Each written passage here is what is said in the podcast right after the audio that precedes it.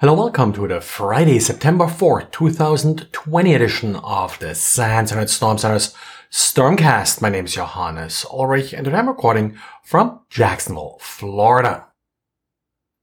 In today's diary, Xavier is talking about code that he found in Python scripts that are used to detect if the code runs inside a sandbox or a debugger. And one pretty neat trick he found was code that actually checks the external time using an NTP server. So this is supposed to, for example, detect if uh, the code is being stepped through at a slower speed. And sometimes sandboxes will actually accelerate execution. Sandboxes only have a limited amount of time to run a particular code sample. So they often move a time forward to, for example, the detect code that only runs, let's say, after half an hour or an hour and still only have to run the code for five minutes. So what this particular sample does is it just checks the time using an external time server, then it sleeps five seconds and then it connects to the same time server again, checking how much time actually passed. If more or less time passed, then it knows it ran in an artificial environment. And of course, it will now not run or crash or uh, do whatever else uh, to make the analyst's life difficult or the sandbox's life difficult. Another trick found in the same script, which actually an older trick and quite common, is to check how many CPUs are present in a system. Well, there are no real single core CPUs anymore, other than maybe in virtual machines. And so if only one CPU is present, this usually means that the process is running in a virtual environment. And yes, Chrome for Android finally gets uh, on the DNS over HTTPS or DOH bandwagon. Now, lots has been written about it and I've talked about it a couple times. I just want to put some things a little bit in perspective because I think that entire DNS over HTTPS uh, game, while I'm not a fan of it, is sometimes, well, a little bit overdone when it comes to expressing the risks associated with it. All it really means is that you now have a new API to send HTTPS requests.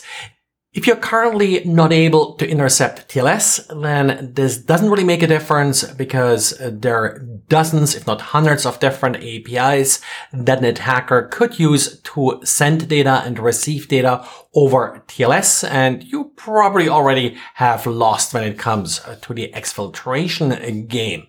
DNS over HTTPS doesn't really make a difference here. If you are able to intercept TLS, then it's not difficult to intercept DNS over HTTPS and you'll be able to inspect that traffic just like any other TLS traffic. So in the end, yes, uh, you will hear more about malware and such that they takes advantage of this protocol, but in the end, it's not really a game changer and attackers just like to play with new toys. In the end, you're probably still better off uh, doing something like uh, exfiltrating data over a webmail service, service like Dropbox and the like, because that's going to get much less likely detected via traffic analysis and techniques like this than DNS over HTTPS. I mentioned twice this week, I believe, uh, denial of service attacks. Uh, one was the attack against the New Zealand stock market and also some of uh, the reflective attacks we have seen taking advantage of exposed LDAP servers.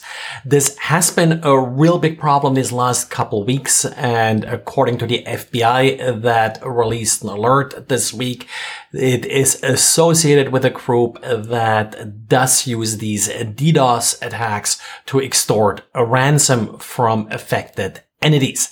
These attacks can get quite large uh, in the range of uh, 200 gigabytes to a couple of terabytes according uh, to some reports. Now, ironically, it depends that actually a couple of organizations weren't aware that a ransom note was sent because it ended up in the spam folder, which probably maybe just as well. It's always highly recommended not to uh, respond to these kind of ransom demands because it just uh, then causes copycats to send yet another ransom. So you'll just keep on paying the criminals, may as well pay some anti-DDoS service the same amount of money. And yesterday I mentioned uh, the vulnerability in Cisco's Jabber client it appears to be more severe than I uh, made it out uh, yesterday. Watchcom, a Norwegian security company, released additional details. They call it definitely wormable. So uh, certainly something to pay attention to. Well, in the CVSS score of 9.9 kind of tells the story here that this is not something that you should wait a long time to pack. And well, uh, that's it for today. And we have a long weekend here in the United States uh, with uh, Labor Day on Monday. So I'll talk to you again on Tuesday.